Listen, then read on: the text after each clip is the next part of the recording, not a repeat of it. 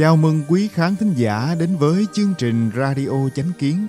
Kính mời quý vị cùng chúng tôi ôn cổ Minh Kim, khám phá bí ẩn của vũ trụ, sinh mệnh và thân thể người. Cùng ôn lại những câu chuyện văn hóa truyền thống đề cao đạo đức, nhưng tâm hướng thiện –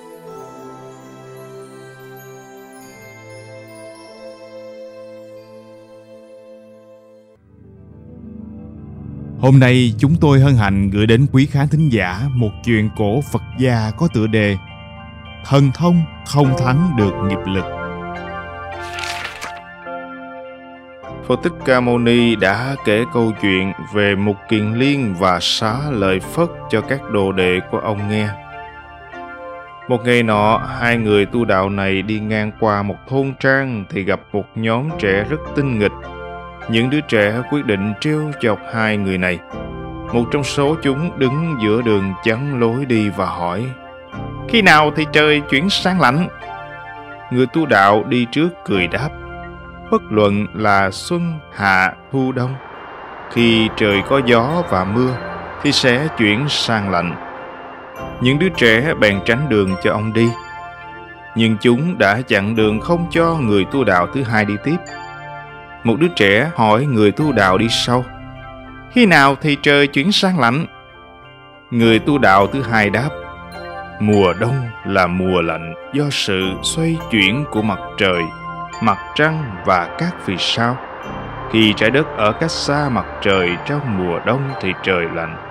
Chỉ có những kẻ ngu si mới không biết điều đó. Nghe thấy điều này những đứa trẻ bèn ném đá vào người tu đạo đi sau. Xá lợi Phất là người đi trước và Mục Kiền Liên là người đi sau. Trong số 16 đại đệ tử của Phật Thích Ca Mâu Ni, Xá lợi Phất và Mục Kiền Liên là những nhân vật xuất chúng, đặc biệt là về thần thông của họ. Mục Kiền Liên có thần thông thật phi thường. Khi ông đụng đầu ngón chân vào cung điện của thiên đế thích ông có thể làm cung điện rung chuyển, thậm chí là đổ sụp. Tại sao ông không vận dụng thần thông để đối phó với đám trẻ tinh nghịch này? Một kiền liên và xá lợi phất thường đi cùng nhau. Họ đi lại giữa thiên đường và hạ giới, địa ngục và cõi súc sinh. Họ vận dụng thần thông để cứu độ người khổ nạn và giáo hóa các chúng sinh ngu si. Một lần họ đi xuống tận địa ngục vô gián. Ở đó cực kỳ nóng. Hơi nóng bốc lên từ cháo dầu lan tỏa khắp bầu không khí trong địa ngục. Những kẻ khốn khổ phải chịu nhận hình phạt này, đang khóc lóc và kêu la vì đau đớn. Xá Lợi Phất và Mục Kiền Liên đã làm mưa để giảm nhẹ sự thống khổ của họ trong phút chốc. Lúc ấy họ trông thấy một tội nhân có thân thể thô đại cùng cái lưỡi lớn và rất dài. 500 cái cày sắt nằm trên đầu lưỡi của ông ta. Ông ta đang dùng những cái cày được gắn trên lưỡi để cày một mảnh đất hoang. Máu tươi nhỏ giọt từ lưỡi của ông ta. Ngay khi người tội nhân trông thấy xá lợi Phất và một kiền liên, ông ta chạy đến bên họ và khóc lóc. Bạch hai vị tôn giả, tôi tên là Bộ Lợi Nô, lúc còn sống là một giáo sĩ truyền tà giáo. Tôi chuyên thuyết tà pháp, phỉ bán Phật giáo, nên mới bị khổ báo thế này đây.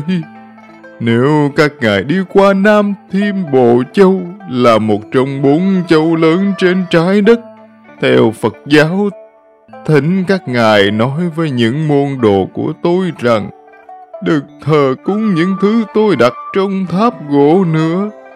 Nó sẽ làm tăng thêm khổ báo của tôi mà thôi. Cũng xin các ngài nói với họ rằng đừng phỉ bán Phật Pháp, theo tà giáo để lừa gạt chúng sinh nữa.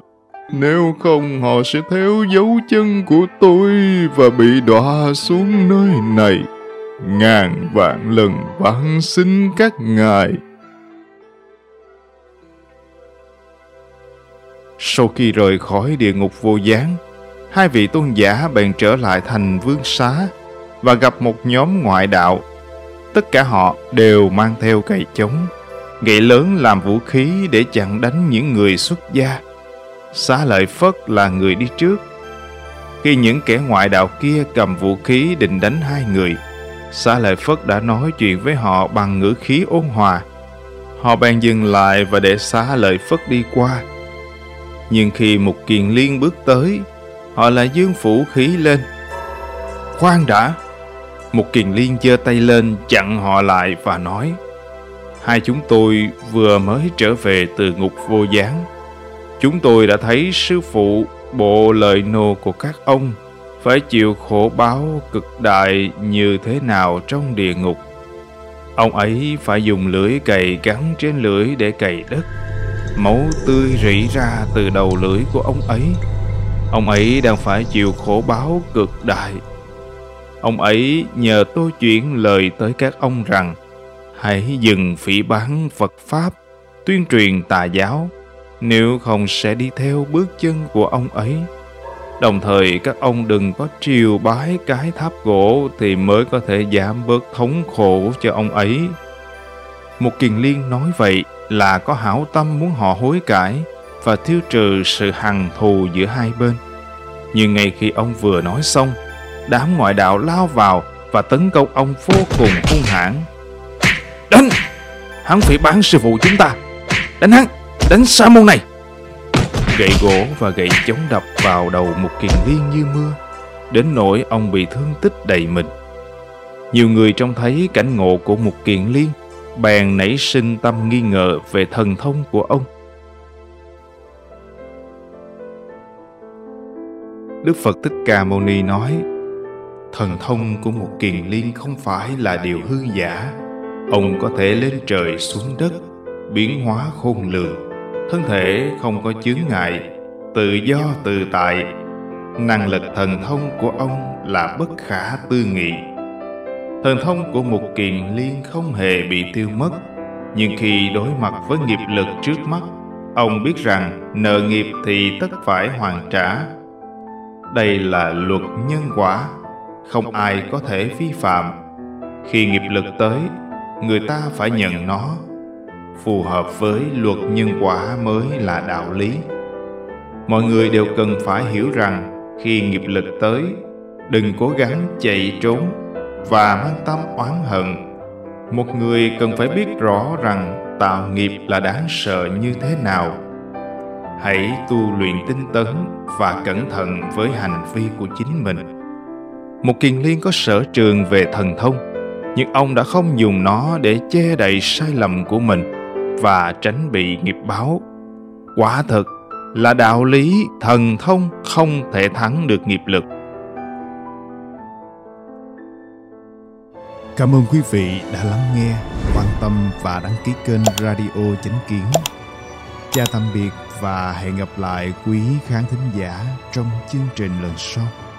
Kính chúc mọi điều bình an và tốt lành đến quý vị và người thân.